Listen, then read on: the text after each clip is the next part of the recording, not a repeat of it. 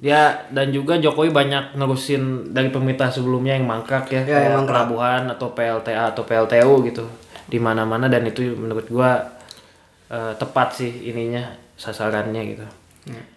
Ya tapi ya kadang tidak memperhatikan kayak pembebasan lahan sih itu yang yang jadi masalah sih. Entah mungkin eh, gua nggak tahu ya bisa aja dikasih eh, yang lebih layak gitu. Misalkan kan kalau pembe- pembebasan lahan itu kan pasti mainnya sama militer nah kadang kan apa ya tidak memikirkan sisi gue gue gue gue nggak tahu sih dari segi sistemnya seperti apa maksudnya di lapangan seperti Nah, apa di ya. lapangan kadang Cuma- beda kan. cuma beda ya cuma kadang permasalahannya di Indonesia itu mayoritas orangnya yang sebenarnya itu tanah milik negara Oh. yang ada dari nenek moyangnya itu dia tinggal di sana Iya, yang nggak iya, punya sertifikat akhirnya dia mengakui tersebut akhirnya meminta uang gitu padahal eh, kalau kita ngeliat dari sisi negara otomatis itu nggak fair gitu akan tetapi dari Hmm. sisi mereka pun kayak orang gue udah tinggal di sini eh, berturut-turunan nih berarti tiga turunan Iya, itu juga nah, itu juga. butuh uh, tempat Mungkin- tinggal lagi mungkin dong. sosialisasi sosialisasinya yang mungkin lebih di- harus uh, digalakin lagi maksudnya Hmm, kayak yang ya. tadinya cuma mungkin beberapa bulan sekarang mungkin minimal setahun udah ada sosialisasi di Hmm. mana kayak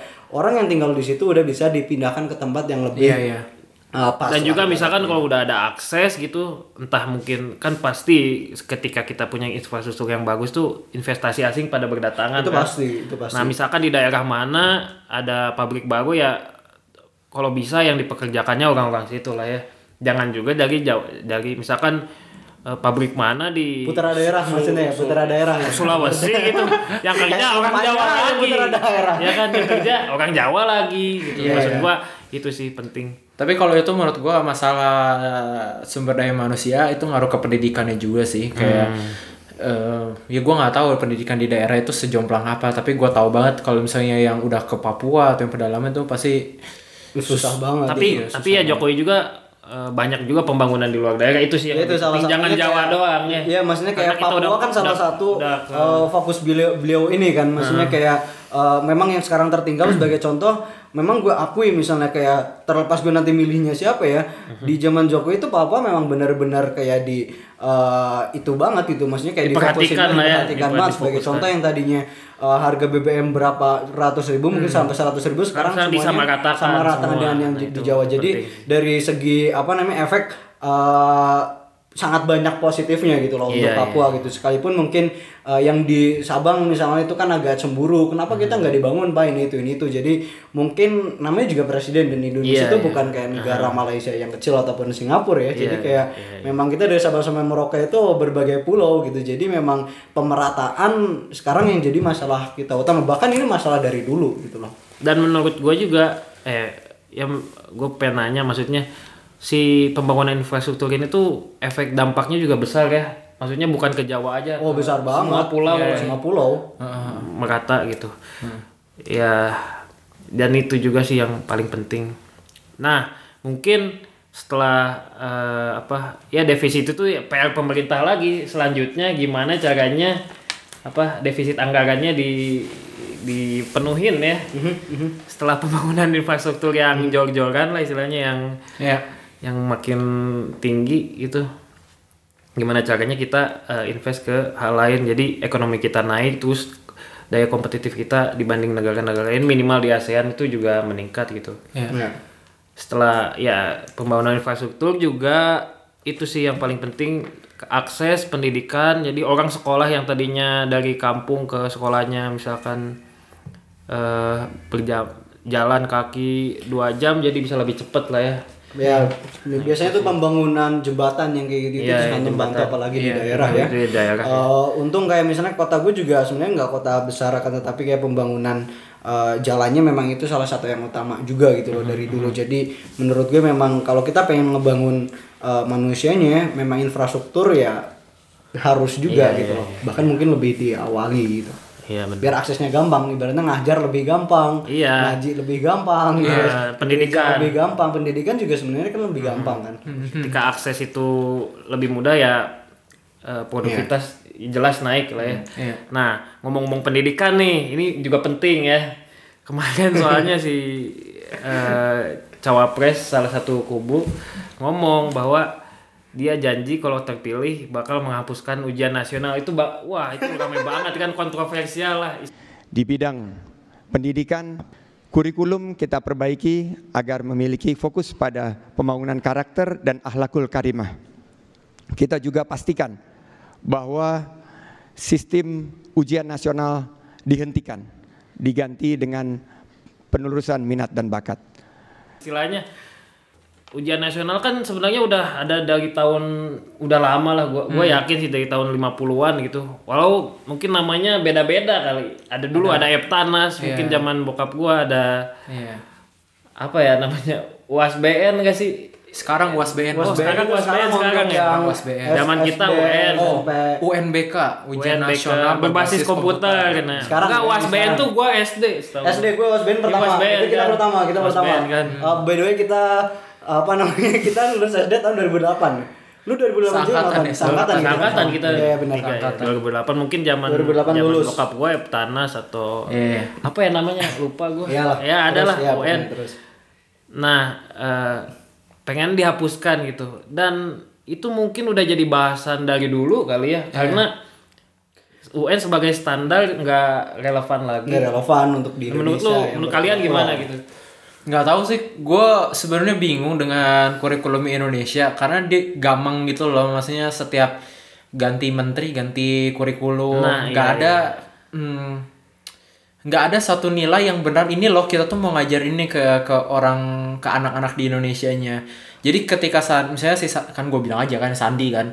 Si Sandi Iya, iya. Sandi bilang Sandi Sandi bilang mau menghapuskan UN kalau menurut gue itu buat kepentingan kampanye doang sih karena pada akhirnya gini dia mau ngapusin UN oke Eh, dia punya pro gimana caranya? Solusinya? Nggak- nggak ada. Misalnya mau diganti apa? Jadi seleksi tes minat bakat tes minat bakat. Oke. Itu seperti apa gitu. seperti apa? Lu mau fasilitasin minat dan bakat berapa puluh? Misalnya oke 20 Eh, ada ada nyanyi masak ada Menarik, menarik. musik ada eh, matematika segala macam itu di Jakarta mungkin Bandung mungkin Iya. terus kalau lo mau di Polewali Mandar gitu kayak Sulawesi Tenggara gimana caranya Enggak sebenarnya Eh, terus nggak nggak maksudnya jangan cuma uh, UN-nya Ngomong. aja Iya, gitu. iya. Gimana caranya? Kita juga dari dulu mikir, maksudnya setiap akademisi juga mikir Hmm. gimana caranya. Maksudnya menurut gua kalau nge- ngelemparin gitu doang gampang sih, cuma Iya, pada iya, akhirnya iya. gua Ya, gua ragu memang- juga. memang- lu kayak skeptis gitu Iya, ya memang terhadap sih. terhadap ide gue skeptis ya ini. maksudnya kayak gue salah satu sebenarnya salah satu orang yang setuju UN, UN itu bukan- dihapuskan. ya dihapuskan gue Gua itu juga. setuju karena tapi apa kayak tapi bukan bukan maksudnya kayak Penelusuran bakat alternatifnya dan apa nih maksudnya kayak alternatifnya apa kayak gue kan Iya. nggak tahu nih Iya. kita nggak ada yang tahu pastinya alternatifnya apa itu yang Iya. kayak gue sendiri kayak oke lu menghapus tapi setelahnya apa kayak sebagai contoh eh, zaman Jokowi HTI di eh, tutup misalnya kayak Dibubarkan. di, dibubarkan Aha. nah tapi setelahnya apa Nggak ada gitu kan apa-apa. ada apa-apanya Iya. gitu jadi kayak lu saking gampangnya membubarkan memang itu biasanya di Indonesia itu memang biasanya permasalahan seperti itu jadi, Jadi, what's oke, next oke, gitu oke. loh maksudnya kayak setelah UN gak ada tuh apa gitu kayak gue tuh dari daerah maksudnya kayak eh, gue bukan dari Jakarta di mana kayak menurut gue memang kadang juga nggak fair juga kayak gue harus saingan sama orang di Jakarta yang Iya. secara standar pendidikannya makanannya ataupun kayak Lesnya. bimbingannya lesnya ininya tuh jauh lebih eh, mumpuni dibanding eh, Dengan gue-gue yang di- ujian di nasional yang sama. dengan ujian nasional soal yang sama 20 gitu. paket lagi. 20 paket mantap bung satu kelas nggak ada yang sama ya. Iya, itu makanya itu zaman kayak, gua tuh. kayak gue mikir kayak UN itu nggak bisa dijadiin standar mungkin kayak kalau Menurut lu provinsi gagal lah untuk menjadi standar akademi itu itu itu stand- itu, itu standar gagal. akademik eh, apa ini? untuk Indonesia gagal di mana Indonesia masih murid-murid eh, Indonesia. banyak yang ketinggalan daerah-daerah yang ketinggalan yang akhirnya kayak itu bukan standar lagi Iya, berarti berarti lu Hmm. secara tidak langsung setuju sama Bang Sandi kan? kan. gue gue kalau UN dihilangkan gue setuju Gue tapi juga. Tapi maksudnya apa? Maksudnya tapi kayak- menurut gua ya belum dia belum konkret gitu menjelaskan. Ya belum konkret memang namanya juga calon pemimpin ya mereka juga nggak membicarakan sistem kan mereka membicarakan mekanisme Teknis gitu. maksudnya ya? te- iya, teknisnya Belum mereka teknisnya nanti. teknisnya nanti gitu Ta- tapi kayak Tapi kita- menurut gua kita idenya butuh sekarang. idenya revolusioner maksud gua Iya, kayak idenya revolusioner kan sekalipun kayak kemarin sekarang- kemarin mungkin gak ada yang berani gitu me- menyatakan sekalipun kayak zamannya presiden menurut eh, gua kayaknya zamannya Jokowi udah pernah waktu itunya masih Anies kalau nggak salah itu katanya mau dihilangkan juga tuh tapi akhirnya di Enggak. adakan lagi nggak jadi Iya. jadi menurut gue ini sebenarnya kabar Ada lama UN-nya cuma buat ngetes doang sekarang. Oh buat ngetes doang Ah, karena Oh, tapi kan bukannya UN juga Tahu untuk kan, anak tapi tidak menentukan apa-apa lagi sekarang. sekarang Oh, soalnya, oh, soalnya kalau- kelulusan kalau- itu dari Iya iya tahu sekarang. zaman gua zaman kita juga gitu Masih kan. enggak kalau Zaman kita masih. kalau zaman kita Oh, zaman kita, UN itu oh, iya, benar. UN itu 60% dari nilai kelulusan. Tapi Oh, untuk iya, iya, iya, itu gua tahu, SNMPTN, enggak, maksud gua buat- yang dipakai itu buat- nilai rapot paling Buat banyak. ke Jerman juga UN dilihat. Iya itu itu yang Iya. penting ya guys. Maksudnya itu itu info penting. Memang nggak nggak menentukan kelulusan lagi, cuma masalahnya ini UN gimana gitu maksudnya. Kayak eh, kalau gue sih solusinya ya seandainya UN dihilangkan terus kayak standarnya kita lempar ke sekolahnya masing-masing ataupun dilempar ke provinsi di mana kayak provinsi kan punya andil juga untuk pendidikan iya, iya, eh, iya, iya. eh, rakyatnya gitu loh. Nah, sekarang untuk masuk eh, universitasnya ada aja tes. Jadi semua orang tes. Akan tetapi kita nggak Kayak cuma zaman dulu ya? Iya, kayak zaman dulu tapi nggak cuma buka satu kali dalam setahun tapi dua kali kayak Nah, di itu Jerman permasalahan misalnya, baru. Summer Nah. semester, winter semester di mana kayak nggak semua orang tuh dalam satu waktu brut tes semua di satu universitas itu kan jutaan orang yang tes. Jadi kayak yang akhirnya juga nepotisme KKN juga Bukan, maksud juga gua kalau kalau lu mikirnya gitu, itu masalahnya kapasitas dari universitas tersebut. Ada nggak kalau tiap semester kan Ruangannya. itu.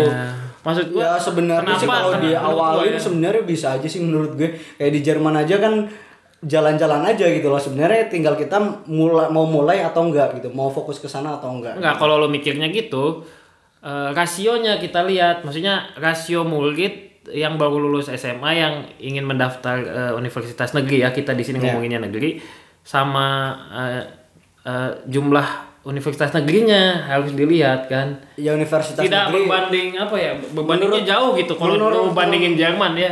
Menurut gue Jerman universitas di Indonesia itu menurut gue nih ya malah itu lebih banyak dibandingkan di Jerman loh. Secara universitas entah misalnya yang uh, oke kalau Oh, lo- negeri mungkin negeri, yang negeri. terkenal, negeri yang terkenal. Enggak, enggak maksudnya maksud banyak maksud gitu. universitas kan bukan universitas negeri kan. Ya universitas, Eh, iya iya, universitas- maksudnya universitas universitas swasta banyak gitu. negeri kan? Misalnya negeri sekarang ya tinggal tinggal uh, kalau di Jerman biasanya itu kan uh, kita tuh harus ngumpulin mahasiswa sebanyak mungkin supaya kita juga dapat uang sebanyak mungkin kan. Iya, Itu kalau di Jerman gitu. Nah, kalau di Indonesia terapkan aja seperti itu gitu loh. Di mana kayak mereka investasinya itu ya ke universitas-universitas tersebut. Di mana kayak oh makin banyak yang daftar ke kalian dan rasio penerimaan kalian segini misalnya. Oh ya udah, maksudnya kita kasih uang sebanyak mungkin aja, maksudnya ya, yang nggak sebanyak mungkin akan Nah, tetapi jadi kayak jadi lu intinya mau invest ke Pendidikannya salah satunya ke situ. Pendidikan tinggi. Ya gue maksudnya invest di sini kalau kita ngomongin UN setelah UN kan gue mikirinnya. Nggak maksudnya pas zaman SD SMP kalau itu ya kita juga harus bimbing lagi gitu akan. Tetapi kalau kita solusinya nih kalau kita Hmm. pengen buka summer dan winter semester ya salah satu solusinya tersebut di mana kayak kita ya udah bangunin ruangan sebagai Iya, contoh iya, kayak uh, Unpad itu mau buka di Pangandaran misalnya jadi sekarang Unpad kan nggak cuma Iya, iya, di Bandung iya. ada Iya, di iya, iya. juga di. Jatinangor misalnya Offshore, offshore. Iya, terus ada di Pangandaran Kesannya gimana berenang? Iya jadi jadi sebenarnya kayak sekarang kalau mereka kayak uh, universitas negeri mau buka di daerah Ekspansi, sorry, itu juga nggak masalah gitu Iya Maksudnya iya. kayak iya. Dan itu udah diterapin juga sih ada beberapa universitas negeri. Nah, nggak balik lagi ke UN nih. Kita ke kejauhan tadi. Maksud gua eh, si karena kan mungkin akses pendidikan juga yang berbeda ya di Papua anak di Papua belajar apa anak di Jakarta belajar apa atau di Bandung atau di belahan daerah lain gitu. Dari Sabang mo- sampai Merauke kan beda. Nah, dan ada satu standarisasi yang menentukan kita lulus apa enggak. Itu menurut menurut kita men- menurut gua sih gak fair gitu kan. hmm, Makanya UN mau dihapuskan.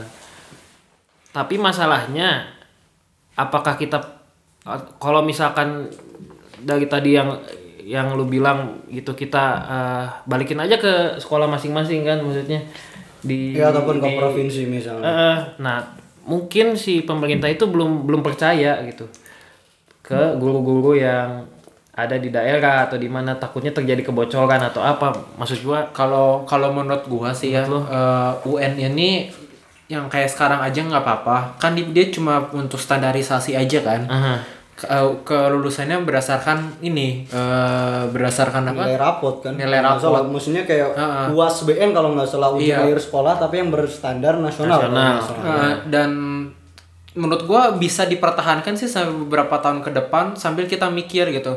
Kalau misalnya Bang Sandi kepilih nih ya, eh, oke mau ngapusin UN, nah mikirlah tuh lima tahun gimana caranya mencari standarisasi yang bagus. Iya. Yang paling benar adalah tapi lama membuat semua standarnya sama, bukan mencari standarisasi baru. Oh, Iya, jadi standarnya jadi semua sama kayak di pendidikannya Papua, sama yang di. Papua. Betul. Kualitas pendidikannya ya. betul, betul. I, maksudnya semangatnya bagus, Semangatnya cuma gitu. caranya Keren, caranya keren, ya, masih keren. belum Ya masih alternatifnya pas. masih remang-remang nih. Iya. Masih kemang-kemang nih. Iya, Tapi iya. gue yakin semua yang presiden yang jadi presiden ke depan ke depannya bakal mikir ke sana juga kok. Maksudnya eh, Bang Sandi ngegretak gitu aja tapi supaya nggak secara eksplisit bilang Iya, gitu, iya. maksudnya. Cuma memang eh, di situ mendapat banget aja momentumnya gitu, kayak mendapat atensi publik Iya, kan iya, jadinya. Menurut gue gitu. Dan ya yang kita punya gitu sekarang banyak UN juga kan sering kebocoran soal Iya, nah iya. itu Sebenarnya itu kayak sih UN yang- malah jadi ajang untuk bisnis bisnisnya di Indonesia Untuk- itu. iya, iya, iya. Kayak bimbingan ini misalnya udah punya channel ke sini, bimbingan ini misalnya. Gue nggak gue nggak apa namanya nggak suzon, tapi memang itu yang terjadi di lapangan gitu. Atau jualan. Iya, jualan jualan Sekalipun gue kunci sendiri nggak pernah. iya iya Iya, iya. Kunci jualan kunci jawaban ya 20 paket tuh mampus Mantap bos. terus ya maksud gua idenya udah keren lah Maksud- dan dia berani bilang gitu menurut gua Iya. mantep banget sih Iya. Nah dan eh, isu terakhir nih, maksud gua yang panas banget kemarin tuh ya. Wih. Sepanas silet nggak? Panas banget lah pokoknya. Tajam. Tajam, yang tajam. jadi closingnya debat cawapres, mending mending kita dengar dulu deh ya sebelum Oke. sebelum, sebelum kita ngobrol. Siap. Karena itu kami akan mengeluarkan tiga kartu. Kartu KIP kuliah, kartu sembako murah, kartu prakerja. Ini kartu yang akan kami keluarkan itu. Untuk apa kartu ini? Supaya anak-anak miskin bisa kuliah. Supaya ibu-ibu bisa berbelanja dengan murah supaya mudah untuk mendapatkan kerja. Untuk semua layanan daripada pemerintah, kita tidak ingin merepotkan dan membebani negara dengan menerbitkan kartu-kartu yang lain. Mari kita ambil dompet kita masing-masing. Dompet kita keluarkan, ibu-ibu yang di rumah terutama, bapak-bapak, semua anak muda, keluarkan satu kartu yang sudah semua kita miliki, yaitu kartu tanda penduduk, KTP. Nah, tadi udah denger kan maksudnya Udah, dari udah. dari Kiai Haji Maruf Amin sama Kiai Ha- eh, Kiai Haji lagi. Pesantren pesantren santri. dari Bang Sandi, Bang Sandi agak Uno. Eh, menurut gua sih ah, itu itu rame banget gitu, kontroversial lah istilahnya.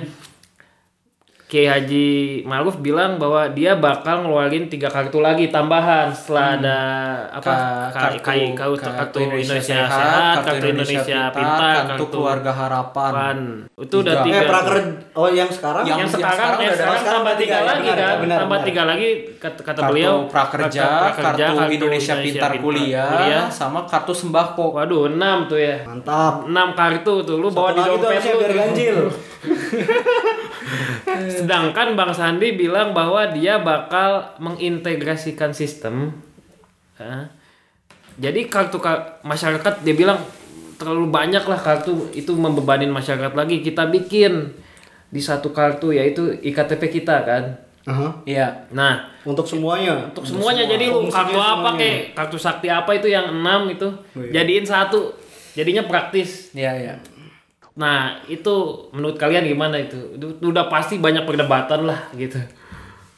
Dan itu itu bebas. menurut menurut gue sih uh, permasalahannya kan kalau integrasi juga susah kan di pengambilan datanya lah atau Iya. apa-apanya lah. Itu biasanya itu bahkan menurut gue dari segi biayanya pun itu lebih besar dibandingkan kita mengeluarkan kartu gitu loh. Karena Hmm. itu udah datanya udah pasti kayak gampang. Tujuannya udah clear. Kayak sebagai Jadi contoh mis- misalnya kayak KTP nih. Kayak kita KTP mempunyai fungsi yang sekian banyaknya terus anak yang SD ataupun SMP yang belum punya KTP gimana itu kan eh, susah juga gitu maksudnya kayak eh, mereka dapat apa Oh dong maksud Pasti lu kan mereka jadi juga dapat kartu, lagi kartu dong ujung-ujungnya, Indonesia kan? pintar itu kan tadinya mau anak SD siapa gitu. Iya, misalnya SD, ditujukan SMP. untuk anak SD di daerah mana gitu. Iya, ujung-ujungnya juga sedangkan, mengeluarkan kartu sedangkan juga, si gitu. anak ini belum punya IKTP. nah iya itu permasalahannya. Nah, iya, benar juga sih Jadi- itu itu gua nggak gua nggak kepikiran. jadi gitu jadi itu gua. itu itu juga salah satu uh, kendalanya gitu. Kendalanya, terus integrasi biasanya itu wah di situ pengumpulan datanya juga takutnya semena-mena terus korupsinya banyak Orang atau yang- apanya itu. Maksudnya gue di sini agak sedikit op eh pesimis sih kalau untuk integrasi sekarang ya. Mungkin ke depannya nggak apa-apa tapi untuk sekarang ini apa yang eh, maksudnya kayak sekalipun gue juga nggak setuju kebanyakan kartu nih kayak enam kartu juga Enam banyak kartu lu masuk nih. dompet juga pusing juga kan. Iya bro, maksudnya kayak dompet kita penuh cuma kartu doang Iya. gitu. Nggak ada duitnya. Nah, ya itu maksud gua tapi kalau gua pribadi sih ya itu itu keren banget gitu. IKTP jadiin Semuanya. banyak, banyak guna Iya. maksudnya gunanya Iya. banyak banget tuh. Gue juga Iya. setuju gitu cuma Tapi apakah yang di daerah punya IKTP? Nah, Nah, itu kan iya. pertanyaannya. Orang dikorupsi, Setelah ada bro. korupsi kan berapa yang nggak tahu. IKTP aja hampir setengahnya dimakan kan IKTP tuh berapa 6 T yang dikorupsi 3 T benar setengahnya Ya sekitar segitu lah Iya, ya. Kita nggak tahu data pastinya, cuman intinya dikorupsi dan orangnya udah yang bagi-bagi bagi-bagi duitnya udah Iya. di Iya penjara ya. Nah maksud gua si tapi itu itu keren banget sih. Maksud gua kan kita udah dia kan pakai narasi bahwa kita udah ada di industri 4.0 gitu. Masa nggak bisa kita nyatuin semua kartu dalam satu chip IKTP? Nah, ya kalau kalau menurut gua dua perang kartu ini semuanya cuma kebutuhan kampanye balik lagi kita harus lihat dulu nih maksudnya kenapa si Jokowi pada dari awalnya bikin kartu-kartu ini ini kan semua kartu sebenarnya bantuan sosial kan Iya iya. I kartu yang sebenarnya mungkin 10-15 tahun lagi kalau Indonesia udah naik derajatnya orang-orang nggak perlu lagi. Iya. Kayak sekarang sih contohnya kartu Indonesia Sehat kan udah diintegrasiin sama BP, apa? BPJS. BPJS, kan. BPJS. Nanti lama-lama ya KIS udah nggak perlu lagi gitu kan. Iya. KIS kan dulu ada untuk supaya orang-orang yang miskin bisa berobat. Iya. Sekarang kan BPJS kurang lebih harusnya menanggung semua orang. Jadinya kan Iya. ada ada apa ya? Ada irisan. Aha. Nanti lama-lama juga hilang KIS. Gue yakin KIP kalau pendidikan udah gratis udah bagus lama-lama hilang. Hmm. Itu hilang juga. Yang harus dipertanyakan adalah kenapa baru sekarang ngurusin eh ngeluarin kartu nih si ini si no- pasangan 01 ini. Gue yakin ini cuma supaya kampanye doang. Kayak kartu sembako gitu ya. Gitu kenapa? Ibaratnya kayak kayak yang tiga ini ya udah. Itu Nah kalau yang bisa jelasin nggak sih sebenarnya? iya, kampanye kita. Emang ada kartu sembako? Ada kartu sembako warna kuning. Kan Kartunya. biar ibu-ibu beli ini yang murah katanya kayak gitu. Nah. Itu maksud gua tukang sayur lagi gimana tuh kartu sembako apa gimana? Dia harus, Bener, dia harus, bener. harus bawa mesin ke mana-mana itu yang Iya maksud gesek, gua, maksud gesek, gua itu gesek. gesek. Iya enggak maksud maksud gua adalah eh, kita harus kritis. ya. Iya kita harus kritis juga. Dia ngeluarin kartu pak kartu prakerja. Hmm. Kenapa? Untuk katanya anak SMK atau anak lulusan kuliah yang mau ngambil kursus supaya kuliah lah, eh, supaya bisa dapat kerja. Pertanyaannya kenapa anak lulusan SMK bisa nggak dapat kerja gitu? Harusnya lu nanya kayak gitu. Iya benar benar. Nah kan kalau lu Enggak karena mungkin pasarnya enggak ada enggak Nah, ya itu salah siapa? permintaan pasar tidak sebanding dengan Berarti kemampuan harus dia. kan? disiapkan lapangan pekerjaannya saja. Jadi bukan sebenarnya. masalah kartu. Betul, Jadi, iya. jadi ini tuh kartu-kartu ini Gini, cuma kan kampanye kartu doang. itu kan misalnya tadi kartu yang prakerja kan untuk pendidikan kan. Iya. Ya sekarang kan mereka udah pendidikan di SMK toh, maksudnya Iya, kayak iya. kalau mau pendidikan juga ya udah nggak usah pakai kartu. Misalnya kayak oh pakai ijazah aja, langsung daftar, Bisa, bisa. langsung Heeh. Langsung ikut pelatihan Iya. itu juga bisa gitu. Atau Jadi eh, iya gitu bener. arahnya memang kalau kita ngeliat kartu doang, sekalipun gue juga nggak setuju nih kebanyakan kartu kayak gini, yang akhirnya kalau nantinya malah data-datanya kan kurang eh, jelas juga kan, kayak bertabrakan satu sama lain Mm-hmm. Iya, akhirnya. iya betul. Itu yang ditakutin sih. Intinya intinya adalah gini kita ngelihat kar perang kartu ini, gua nggak yakin semuanya juga bakal bertahan lama lah. Maksudnya eh, kalau kayak KIP gitu. iya kartu kartunya Jokowi kalau menurut nggak bertahan gua lama ya. gue sih posi gue sih optimis karena gini gue yakin Indonesia makin lama makin makin maju Iya, iya. bantuan-bantuan sosial ini makin lama makin orang-orang nggak perlu kayak di Jerman practically sebenarnya yang perlu bantuan sosial cuman orang-orang yang obdachlos apa yang yang Yang punya rumah. yang nggak punya rumah kan yang nggak punya rumah yang apa dan rumah. mereka pun merekanya mereka pun datang langsung ke bank tertentu Nggak ada kartu-kartu ya? nggak ada kartu-kartu dan itu jumlahnya sangat sedikit gitu karena memang dikit banget yang perlu bantuan sosial di Jerman kan misalnya iya, contohnya iya, iya. gue yakin nanti lama-lama juga nggak ada nah masalahnya sekarang si Bang Sandi mau dibikin iktp atau enggak itu balik lagi pertanyaannya lu bisa nggak nge-handle data segitu 270 juta lu simpen di mana Iya, Gitu. itu permasalahannya kan di situ kan. Heeh. Karena nggak pakai kartu aja maksudnya nggak Iya. diintegrasiin aja udah banyak Susah, di iya, banyak di salah markup, markup ya. itu itu lu perlu power kom- perlu komputer yang super canggih perlu internet yang super cepat perlu listrik yang tapi super mahal tapi jujur juga ya pribadi gitu itu iya ya untuk data. untuk uh, big data ya. Tapi jujur gua pribadi sih salut gitu. Salut sama apa bang bang Sandi gitu. Udah mau udah berani mau uh, ngasih solusi. Ya entah kelihatan. Ya, ya ibaratnya entah kayak mungkin sekarang gimana ya solusi maksud ya. gua. Jadi kayak kalau kita apakah ini bang dari- utopis gitu? dari solusi segi utopis. dari segi kedua uh, cawapres ini ataupun paslon ini juga dua-duanya kan sebenarnya solusi gitu. Cuma sekarang uh, kita sebagai orang yang di luar negeri ataupun kita mungkin yang uh, uh, masih muda nih generasi milenial kita juga harus tahu mana yang lebih realistis. Krea harus realistis, realistis lah, harus itu harus tahu terus mana juga yang dampaknya itu manfaatnya lebih banyak gitu. Iya, iya. itu isu yang kita harus belajar sih ngelihat program nggak cuma oh bikin kartu ini atau apa. Lihat dulu ini latar belakang masalahnya gimana loh Iya, maksudnya apakah Nah, dengan tapi kan mungkin ada narasi bahwa pemimpin tuh membawa optimisme gitu. Jadi itu gua kadang gue itu gue nggak setuju sih. Tapi ya udah nanti kita kejauhan jadi Iya, iya, Oke, ya udah, maksud ya udah, maksud gua itu itu tapi ya Bang Sandi mungkin lebih dielaborasi lagi ya maksud gua dua-duanya lah Ya, maksudnya dua-duanya sih, maksudnya kayak- dan kartu juga kartu sembako tolong itu maksud gua itu mah kelihatan tukang banget sayur tukang sayur tadi gimana? tadi ada kartu sorry tiga kartu, apa kartu lagi sembako kartu prakerja kartu prakerja. kuliah sama kartu sembako kartu prakerja oke lah masih masuk akal Masuk ya. akal. Kartu Kalau kuliah, kartu kuliah itu bisa digabungin sebenarnya sama kartu KIP iya mungkin nggak perlu ada kartu lagi kali ya maksudnya Kartu langsung sembako. aja di kartu KIP mungkin tinggal diupdate aja datanya yang ada di kartu itu kalau misalkan anaknya udah masih ma- Udah nggak- nggak ke- ke sekolah. jenjang yang ke lebih ya tinggi udah ya. gitu. Maksudnya jadi tinggal diupdate aja nggak usah nih lu ganti kartu gitu. Nggak usah. Jadi langsung aja. Tapi yang gua pengen tahu sih ini kartu sembako nih gimana? Ibu-ibu. Ibu-ibu. belanja di beli ke tukang sayur, tukang sayurnya juga kan pusing juga. gimana ini bu Harus punya Harus dulu, bro. Integrasiin dulu kan. Dulu, susah bro. di, di kampung iya, gitu.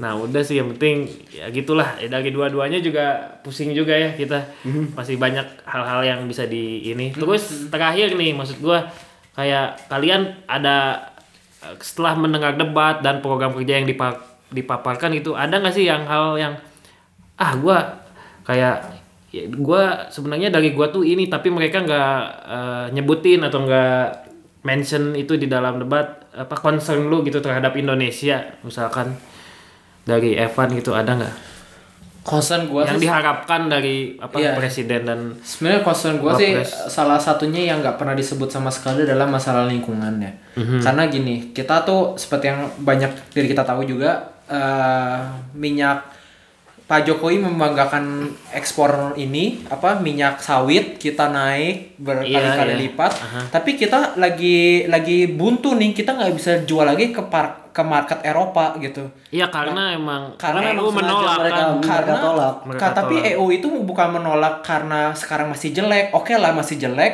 tapi yang mereka tuntut adalah cuma perbaikan sedikit Lingkungan. demi sedikit gitu maksudnya oke lu ba- lu jelek eh, apa nih tindak tindakan lu apa Aha, Eh, menarik, mungkin menarik. dalam dua tahun lagi Menarik, lu menarik. mau mau berapa emisi karbonnya kayak gitu-gitu Hmm. apakah ka- lu bakal tetap eh, illegal logging apa tuh gimana jadi si EU menolak tuh karena karena nggak ada rencana yang jelas thresh- thresholdnya Heeh. jadi dia punya regulasi, Punya dan regulasi. kita kita nggak bisa mencapai regulasi tersebut gitu. ah, dan dan eh, maksudnya kita tuh jadinya di mata dunia tuh stigmanya jelek di lingkungan Iya, ya misalnya contohnya negara kita juga yang paling banyak eh, buang plastik di Nah, itu lautan. itu benar-benar. kalau bang plastik uh, gue gue setuju, gue gue dan, setuju dan kita juga punya salah satu sungai paling terpolusi di dunia ini Citarum sungai ya. Citarum Iya, ya iya. kan Sekarang lagi diberesin ya. Nah, ya semoga itu. aja. Nah, kita tuh Emil. menurut gua ka- ke depannya untuk memperbaiki citra kita harus coba gembor-gemborin setiap hal yang tentang eco friendly, tentang eco green gitu loh. Oh, oke Eh, oke. Mungkin street mungkin Ah, mungkin ah, langkahnya gak gimana luas, tapi yang penting marketing. Iya, iya. Kalau marketingnya bagus, eh, lama-lama orang bakal percaya juga sama Indonesia. Gue melihat ke depan Indonesia itu jadi negara yang eh, pelopor segala macam yang sustainable sustainable loh. Saya- Oke, oke, paling oke, gampang oke. adalah gini, yang paling dekat ya ini terakhir dari gue. Eh, plastik yang dari singkong, lu pernah dengar kan? Ya, Oke, dengar. itu itu malah udah Itu di, udah diproduksi Produksi, di Bali. kan, dan harusnya Indonesia eh, pemerintah itu sama support bikin anak kuliahan ya ada anak, anak SMA, Bali, iya. anak Bali, Dan ya. itu harusnya disupport dan dibikin industrinya sekalian. Kenapa? Iya. Singkong itu asli dari Indo. Iya, iya. Kita punya sumber daya alamnya, kita udah mau melopori itu, harusnya Iya, kita iya. jual ke Jerman, ke yang Iya, gila benar, lingkungan. benar, kita benar, bilang ini Indonesia loh. Iya, kita iya, peduli lingkungan Oke, juga oke, sekarang. Nah, jangan sampai nih ya, akhirnya bikin Jerman kita cuma jual singkong. Jual Nah, singkong tuh nah murah. Kalau jual plastik kita bisa jualnya jauh lebih mahal dan sekaligus stigma Indonesia di, di lingkungan dan sustainable energy itu jauh lebih bagus karena di gua rasa di ke depannya Iya, iya, itu iya. Itulah tema-tema yang bakal krusial lah di di dunia gitu. Itulah dari gua menurut gua lingkungan. Iya iya. Dari dari lu Rif, kira-kira Kalau hal yang nggak ada nggak mereka mention yang sebenarnya gua concern terhadap isu ini tapi dari dua kedua paslon itu nggak ada gitu di program kerjanya atau pasti debat nggak di mention menurut lu apa? gue sebenarnya bingung sih karena maksudnya kayak eh, sebenarnya semua semua tema kan udah di mention cuma permasalahannya mungkin nggak di dalamnya ataupun kayak eh, kita nggak dapat apa namanya kita nggak dapat eh, solusi yang eh, seperti kita harapan kan. Sebagai contoh misalnya kayak lingkungan. Lingkungan itu menurut gue juga concern yang eh, sangat penting gitu loh. Sekalipun misalnya kayak eh, gue nggak mau ngomongin ke ranah sawit karena di ranah sawit itu uh, politiknya juga sangat kencang gitu. maksudnya Iya, kayak iya. misalnya kayak sekarang ditutup uh, dengan EU kita kalau melihat misalnya mereka alasannya lingkungan.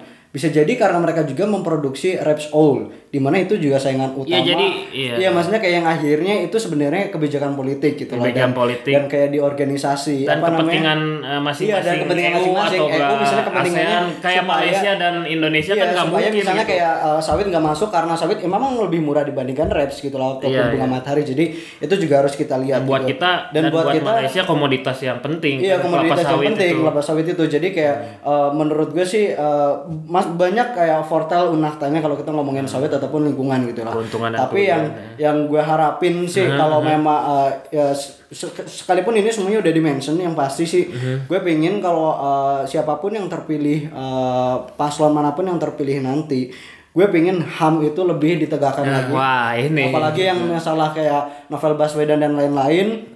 Terus juga Karena uh, itu- korupsi, korupsi juga uh, sekarang uh, misalnya banyak yang tertangkap OTT bukan berarti kayak negara kita lebih jelek. Bisa jadi yang sebelumnya itu nggak tertangkap gitu. Iya, benar, sekarang yang Sekarang lebih aja baru sekarang lebih KPK-nya lebih keren gitu loh. ataupun kayak uh, yang paling pasti sih transparansi di daerah karena kemarin juga gue kayak kunjungan ke satu daerah di mana kayak daerah tersebut tuh sangat kaya. Ngapain ya kalau boleh tahu ya kan? Wah itu adalah Adalah. bisnis bung bisnis.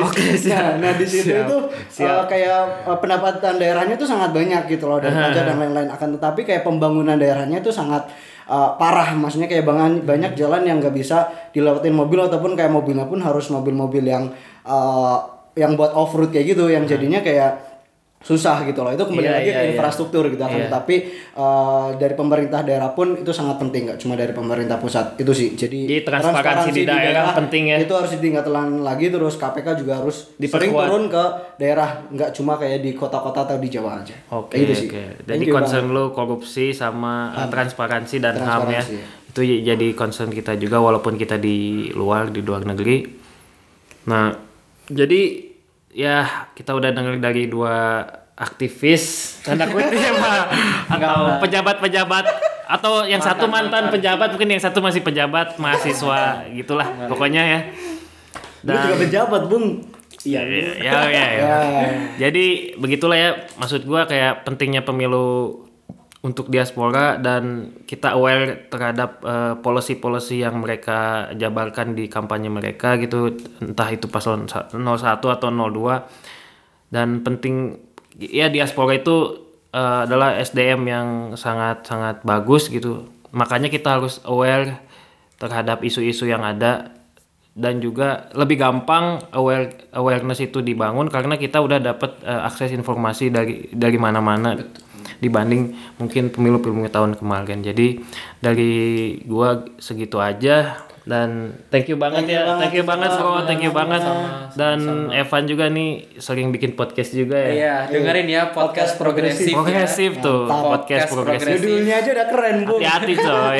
Tiap minggu sore ya. Oh tiap minggu. sore. Jadi rilis tiap minggu nih. setiap minggu Iya. minggu sore. Iya. Kalau podcastmu mungkin dua minggu sekali ya. Iya. Ya gimana tim risetnya aja nih soalnya. kadang malas-malas juga.